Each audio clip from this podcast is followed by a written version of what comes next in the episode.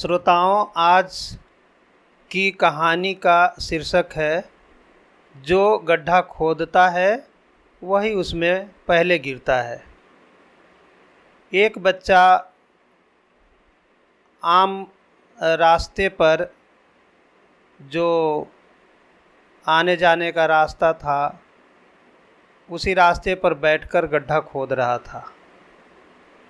अचानक एक राजा का मंत्री घोड़े पर सवार होकर उस रास्ते निकल आया।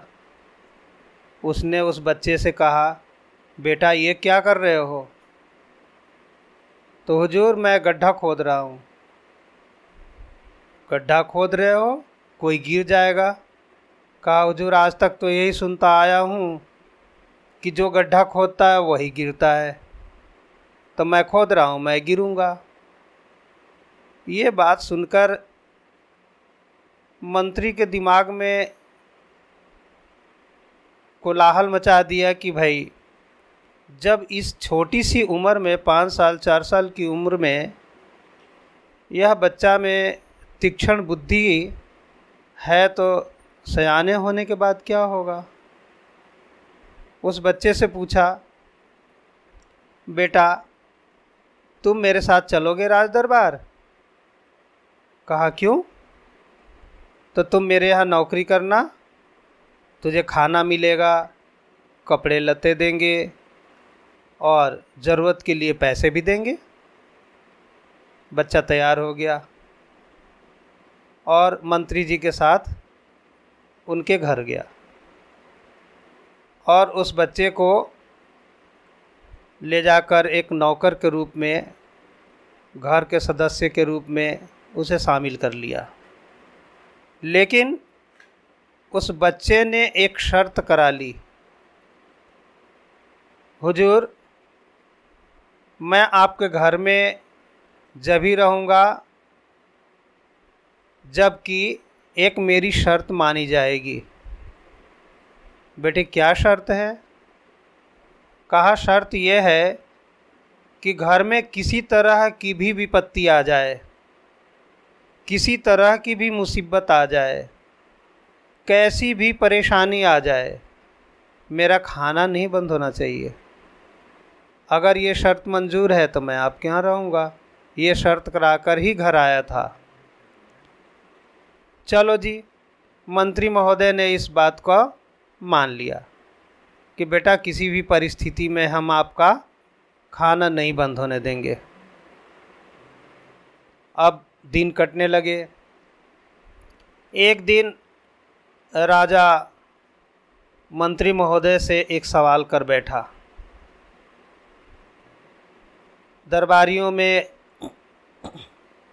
बात गई कि ये दुनिया में कितने अंधे हैं और कुदरत का कानून क्या है? कुदरत की लीला क्या है?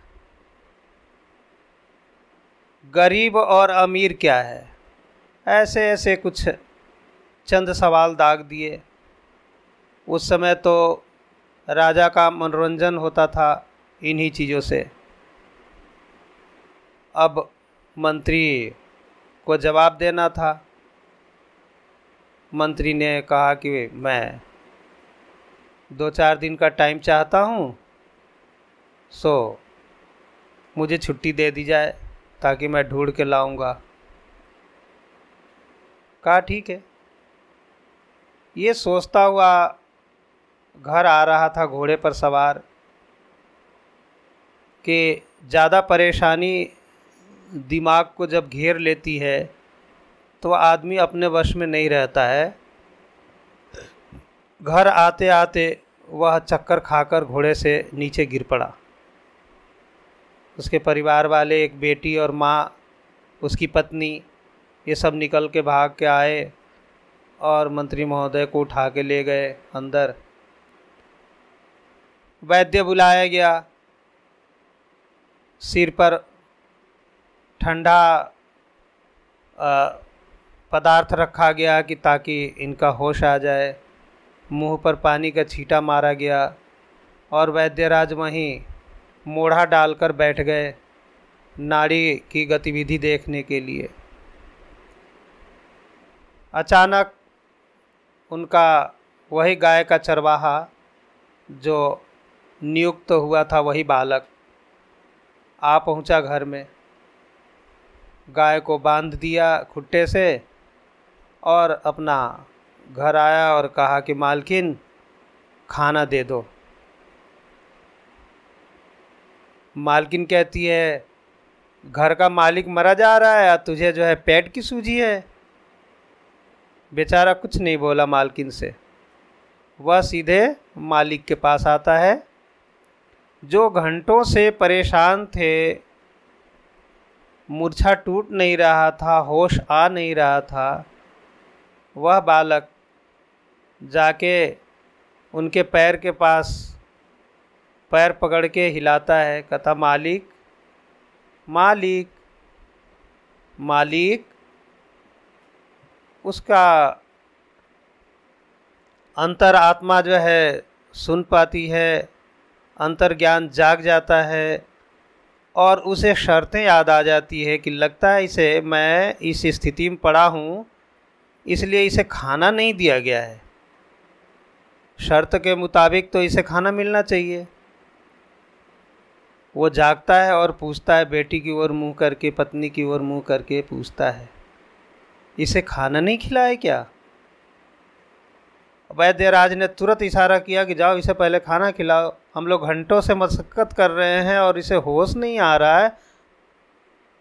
और इस बालक ने क्या जादू कर दिया कि जो तुरंत बोल पड़े? तुरंत खाना खिलाओ।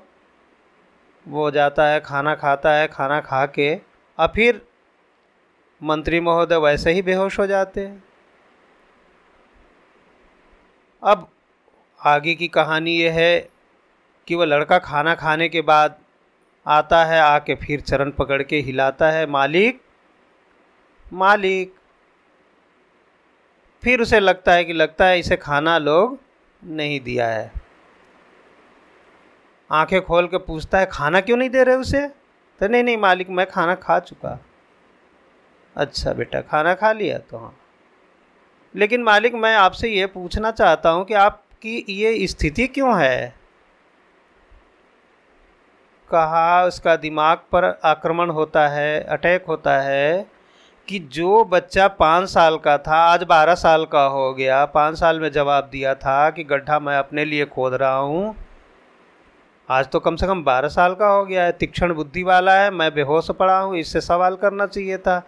इसका निराकरण शायद इसके पास हो। वो तुरंत उठ बैठा और सारी कहानियाँ सुनाई कि ऐसे ऐसे पूछा है राजा ने। कहा, हुजूर, ये क्या छोटे मोटे प्रश्न आपका राजा करता है? आप जाकर कल दरबार ज्वाइन कीजिए और उन्हें कह दीजिए कि ये मेरा गाय का चरवाहा जवाब देगा। कहा, ठीक, तुम दे दोगे जवाब? कहा हाँ हुजूर, बिल्कुल, हंड्रेड परसेंट दूँगा मैं। कहा, ठीक। अगले दिन मंत्री महोदय जाकर दरबार ज्वाइन करते हैं। अब राजा पूछते कि क्या मंत्री महोदय, आप जवाब ले आए? कहाँ हुजूर, मैं तो ये कह रहा हूँ कि ये छोटे मोटे सवाल आप मुझसे पूछा है, ये तो मेरा गाय का चरवाहा कह रहा था कि मैं जवाब दे दूँगा। राजा को आश्चर्य हुआ, ये कैसे हो सकता है कि एक गाय का चरवाहा इतनी बड़ी बात और इतना बड़ा जवाब दे दे? तो आप कल लेके आओ उसे। कहा, ठीक है हजूर। अगले दिन वह लड़का वो धान का डंठल जिससे रस्सी बांटी जाती है वह नियार भी बोलते हैं और कहीं नेवारी भी बोलते हैं, कहीं पुआल भी बोलते हैं। जहाँ जैसा जैसी बोली है, वैसी, वैसा उसका नाम है। वह लेकर और दरबार में लुंगी, तहमद और बनियान पहने, लाठी लिए, न्यार लिए, दरबार की सीढ़ियों में बैठकर और रस्सी बांटने लगा। रस्सी तैयार करने लगा। पहले कुछ दरबारी आए, अरे, ये क्या कर रहे हो? चुप रहा। भागो भागो, ये राज दरबार है, कहता हुआ चला गया। कुछ ऐसे भी आए जो चुपचाप चले गए। राजा भी आए और उन्होंने ये कहा कि, ये क्या कर रहे हो तुम? जाओ यहाँ से, कहकर वो अपने दरबार में चले गए। मंत्री को तो पता ही था कि ये मेरा नौकर है, उन्होंने कुछ नहीं बोला, अंदर चले गए। अब वहाँ दरबार लगा और मंत्री के सामने सवाल आ गया कि आपका गाय का चरवाहा कहाँ है? जो जवाब देगा। कहा, हजूर, यहीं है, बुलाता हूँ। उसे बुला के लाया गया। दरबार में वो रस्सी लाठी सारी लेकर पहुँच गया। राजा ने पूछा कि, मेरा पहला सवाल था कि ये दुनिया में अंधे कितने हैं? उस लड़के ने कहा कि, हुजूर, जवाब तो मैं दूँगा, लेकिन मुझे एक मुनीम चाहिए लिखने वाला।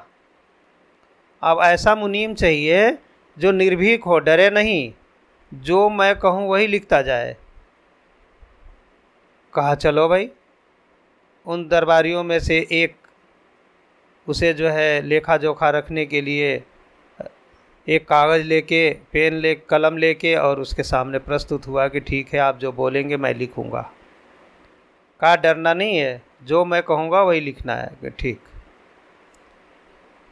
कहा, हजूर, अब मैं लिखवा रहा हूँ इन्हें।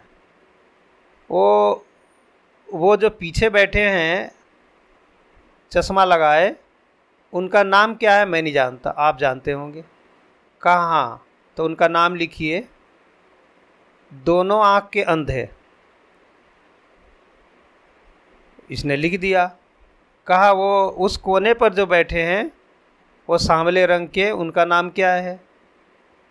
उनके नाम के सामने लिखिए, दोनों आँख के अंधे कहा, ये जो बीच में ये जो अंगड़ाई ले रहे हैं, इनका भी लिखिए, दोनों आँख के अंधे और ये जो बाएँ साइड में उस साइड जो दीवार के साथ बैठे हैं, दरी पर, उनका नाम लिखिए दोनों आँख के अंधे। अब दरबारियों का नंबर ख़त्म हुआ। राजा की ओर देखकर कहा कि ये सिंहासन पर जो बैठे हैं, ये राजा साहब हैं शायद। तो उसने कहा हाँ कहा इनका भी लिख लो आप दोनों आँख के अंधे। राजा बिगड़ पड़े। कहा, क्या बाहियात बात कर रहे हो? सब लोग देखने वाले हैं, उनको अंधे बता रहे हो? कहा, हुजूर, शांत रहिए शांत रहिए। मैं वही तो बताने जा रहा हूँ कि दुनिया में अंधे कितने हैं। अभी गिनती करवा रहा हूँ मैं आपको, इतना ही में भड़क पड़े आप। कहाँ, बताओ, हम लोग देख रहे हैं, फिर भी अंधे बता रहे हो? कैसे बता रहे हो? कहा, हुजूर, इसके बारे में तो सब कोई जानता है कि ये रस्सी किस काम आती है? तो हाँ और ये भी जानते हैं कि इस नियार से रस्सी बांटना, रस्सी बुनना, रस्सी कर, तैयार करना, ये सभी जानते हैं और घरों में काम आती है रस्सी। तो हाँ तो जितने लोग भी आ रहे थे, ये जितने का नाम लिखवाया, और बाकियों का तो नहीं नाम लिखवाया ना मैंने? ये आते आते ये कह रहे थे, ये क्या कर रहे हो? यहाँ से जाओ। तो क्या कर रहे हो? जबकि पता ही नहीं कि रस्सी तैयार हो रही है और ये काम आती है। तो अकल के अंधे हुए ना? तो जब अकल के अंधे हुए तो आँखों से दिखने वाली चीज़ को भी नहीं देख पा रहे हैं तो अंधे ही तो हुए। और हुजूर, यही बात आपने भी दोहरा दी। ये क्या कर रहे हो? तो हुजूर अकल आँखों से देखी हुई चीज़ को पुष्टि करने के लिए अकल का होना ज़रूरी है? दरबार दरबार में तालियाँ बजी और समर्थन कर दिया गया कि बिल्कुल परफेक्ट बातें की जा रही है। चलो जी, दूसरा नंबर सवाल। ये कुदरत की लीला क्या है? कहा, हुजूर, मैं इतनी सी बात बताया तो आप भड़क पड़े। अब मैं कुदरत की लीला अगर बताऊँगा तो शायद आप मुझे फांसी चढ़ा देंगे। कहा, नहीं नहीं, तुम बताओ। अब मैं अक्षरशः पालन करूँगा। मैं गुस्सा नहीं होऊँगा। कहा कि ठीक। हुजूर, पहला इस सवाल को जवान जवाब देने के लिए मैं आपसे पहले क्षमा माँगता हूँ और दो घंटे के लिए पूरा राज्य का शासन माँगता हूँ। और जितनी देर मैं लीला दिखाऊँगा, आप गुस्सा नहीं होंगे। ये तीन बातों पर आप अडिग रहें और जो मैं कहूँगा, वो आपको करना पड़ेगा। जो मैं कहूँगा, आपके ये जो नुमाइंदे हैं, ये पुलिस वाले हैं, सिपाही हैं ये सबको मेरी बात माननी पड़ेगी दो घंटे के लिए। कहा, चलो, मैं ऑर्डर दिया। हुजूर, अब आप जो है खड़े हो जाएँ। सिंहासन से खड़ा हो गया। कहा, ये अपना ऊपर का कैप जो मुकुट है, वो उतार दें। उतार दिया। कहा, ये वस्त्र उतार दें। क्या कर रहे हो? कहा, हुजूर, अब फिर आप बात को जो है शर्तें तोड़ रहे हो, वो ठीक बात नहीं है। कहा, चलो, पोशाकें उतार दी। और वो जो है अपने, अपनी तहमत जो है लुंगी उतार कर राजा की कमर में लपेट दी। अपनी वो बनियान राजा की उसमें पहना दिए शरीर में। गमछा जो अंगोछा कंधे पर रखा था, वो अंगोछा कंधे पर डाल दिया। और खुद मुकुट पहन के, पोशाक पहन के और सिंहासन पर उछल के बैठ गया। और सिपाहियों को ऑर्डर किया, सिपाहियों, इसे गिरफ़्तार करो और जेल में डाल दो। राजा फिर उसकी और गुस्से से देखा। कहा, हुजूर, माफ़ कीजिएगा। मैं, मेरी लीला इतना ही तक थी और मैं अब बताता हूँ। कुदरत की लीला यही है कि तुरंत भर में राजा से रंक और रंक से राजा। आपने देख लिया? कह रहे, वाह, शाबाश! क्या बात है! तुमने तो सही बिल्कुल सटीक बातें बताई और मैं अब तक जो है इस अंधेरे में घूम रहा था। तुमने अंधकार दूर कर दिया और मैं सब जवाब पा गया, अब उसने फटाफट अपने मुकुट और पोशाक उतार के सिंहासन पर रख दिया, अपनी लुंगी और गंजी, बनियान और वो गमछा लेकर और वहाँ से लेके अपना लाठी वाठी अपना चल पड़ा। घर आ गया।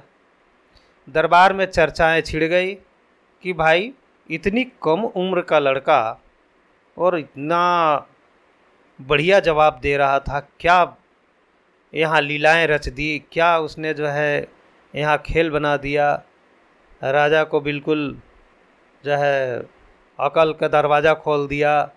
सब विभिन्न तरह की बातें बनाने लग गए। सब अपने अपने घर भी गए तो अपने बच्चों को, अपने पत्नियों को, अपनी बेटियों को सब जो है बताने लग गए कि भाई मंत्री महोदय के यहाँ एक गाय का चरा, चरवाहा है। इतना तीक्ष्ण बुद्धि वाला है इतना कुशाग्र बुद्धि है कि जिसका जवाब नहीं। तो अब बात ये आती है, राजा निसंतान था। उसकी कोई संतान नहीं थी। सोचा कि बुढ़ापे में मैं आ चुका हूँ, बुढ़ापा आ चुका है, और ना जाने कब ये पका आम टपक पड़े। तो क्यों ना किसी को राज्याभिषेक कर दिया जाए, युवराज बना दिया जाए, उत्तराधिकारी बना दिया जाए, ताकि मेरे बाद वह राज्य कर सके। अब तो उत्तराधिकारी के लिए मन में चयन चलने लगा। दरबारियों से भी पूछा गया, कोई किसी तरह का जवाब नहीं दे रहा था। लेकिन अचानक राजा को ऐसा लगा कि नहीं, उस लड़के में राज्य चलाने की शक्ति है, बुद्धि है, जो गाय का चरवाहा है, मंत्री महोदय का। तो क्यों ना उसी को युवराज घोषित कर दिया जाए, उत्तराधिकारी घोषित कर दिया जाए? दरबार में यह प्रस्ताव आते ही मंत्री जल भुन गया। कहा कि जो कल तक, आज तक जो मेरा गाय का चरवाहा है, कल मेरा शासक बन बैठेगा, मुझ पर शासन करेगा। ये तो ठीक नहीं है। तो ईर्ष्या व्यक्ति को डुबा देती है।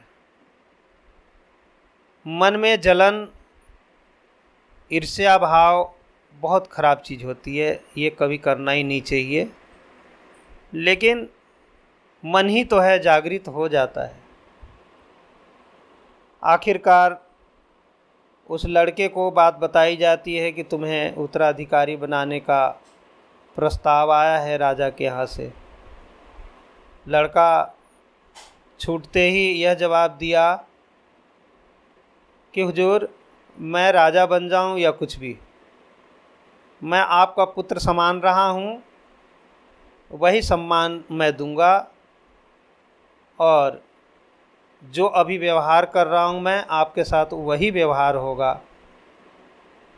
ऐसा नहीं है कि एक मंत्री की तरह व्यवहार करूँगा, एक आप पिता तुल्य रहे हैं, मुझे पाला पोसा है, इसलिए आपको वही सम्मान मैं देता रहूँगा।